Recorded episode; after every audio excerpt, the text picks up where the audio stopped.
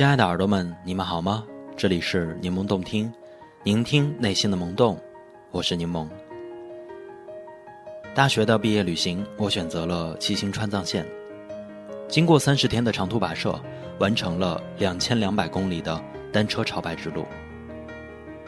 每周一到周五晚上的十点半，我有一个云与梦彼端的故事，你要来听吗？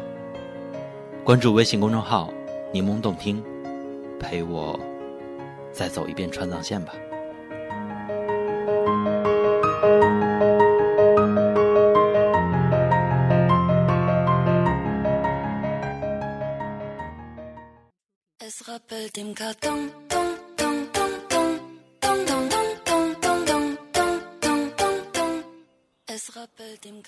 二零一四年的十月，我的体重达到了巅峰时期的一百七十斤，我终于痛定思痛，下定决心跑步减肥。虽然我骑车可以一天骑一百多公里，但是走路真的是走一小会儿就觉得累。跟着石家庄的一个跑团，每周两次夜跑。一开始跑两公里就达到了身体极限，后来呢就慢慢忍着脚痛，五公里跑下来了。再后来，只在电视里看过的十公里也跑下来了。减肥虽然要控制饮食，但是长跑之后呢，还是要补充一点能量。每次长跑过后，味蕾就像久旱逢甘霖，全部被激活。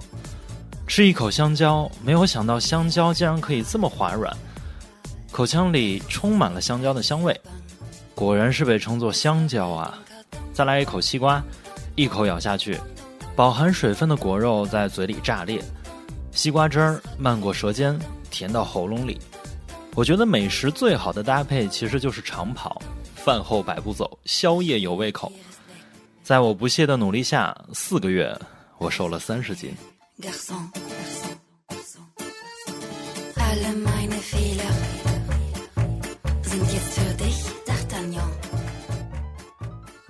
同样的道理呢，在精疲力尽的骑行了一整天之后，没有什么比泡温泉更能放松身体的了。四月十二日，在一片阴雨中，我们离开了康定，向着第一座四千多米高的山折多山进发。川藏线上总共有一千座海拔四千米以上的高山，有两座五千米以上的高山，这些山会在后文中介绍。总外出旅行的人都知道，其实最不喜欢的就是阴雨天赶路，潮湿阴冷不说，心情也会因此而变差。随着海拔的升高，飘落的雨滴竟然都变成了一片片的雪花，衣服被汗水浸透，手指也因为戴的手套不够保暖而冻得僵硬，却又不敢停下来。停止运动后，冷风一吹，湿透的内衣瞬间就变得冰冷。正当我无比懊恼的时候，竟然看到了路边小卖部门外是阿果的自行车。我高兴地跳下车，奔向店里。阿果一抬头发现是我，同样很高兴。原来他也是手指头都冻僵了，来店里看看有没有厚一点的手套。虽然呢和阿果认识不到四天，但是跟他还蛮臭味相投的。前文说，阿果先前骑行了大半个中国才到达四川。当时的他可算是饱经风霜啊，长发用发箍梳起来，皮肤黝黑，和藏民不分彼此，走路说话都拽拽的。阿果是一名美术艺考培训老师，我叫他果老师，他叫我熊。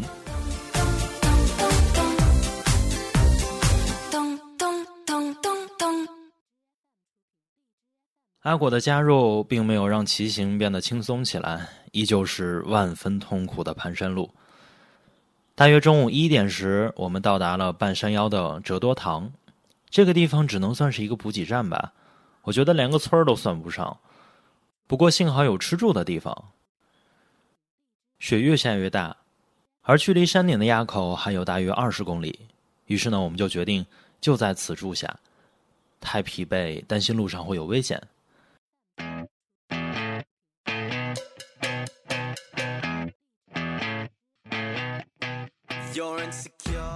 饱餐一顿后，我们围在客厅烤火。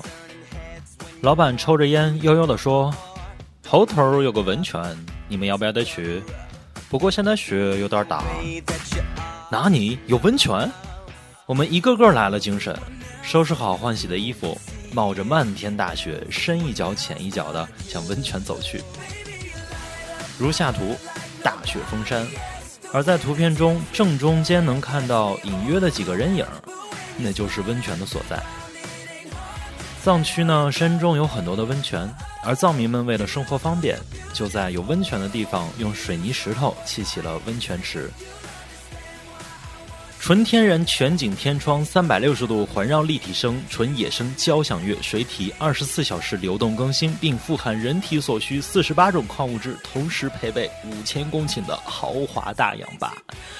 最最关键的是，全免费。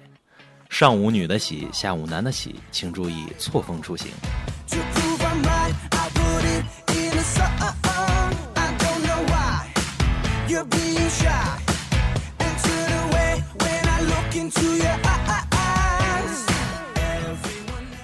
哆哆嗦嗦的在池边换上泳裤，赶紧跳下温泉，一刹那冰火两重天。呃，想歪了的朋友们，请自觉面壁思过哈。我们只把脑袋露出水面，全身的每一个毛孔都舒服的舒张开来。那一刻，我想起了在北海道泡温泉的猴子，如下图。那一刻，我们感觉我们和猴子是一脉相承啊。从此，我们就开始了无节操的泡温泉之旅。我们在礼堂休整一天时，去温泉客栈泡温泉、洗衣服。我跟阿果一个池子，在海子山脚下，一队人马浩浩荡荡的去泡温泉，愣是把先到的藏族阿妈和小女孩挤走了。结果温泉水太烫。只能泡脚。我们在刚刚通过金沙江大桥时，在温泉山庄住下，一群大老爷们儿酒足饭饱后，在一片皎洁的月光下，在温泉池里激情四射。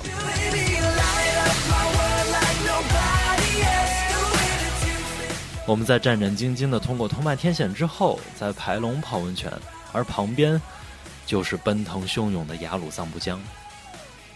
如果你问我川藏线上最舒服、最惬意的事情是什么，那一定是那些年我们一起泡过的温泉。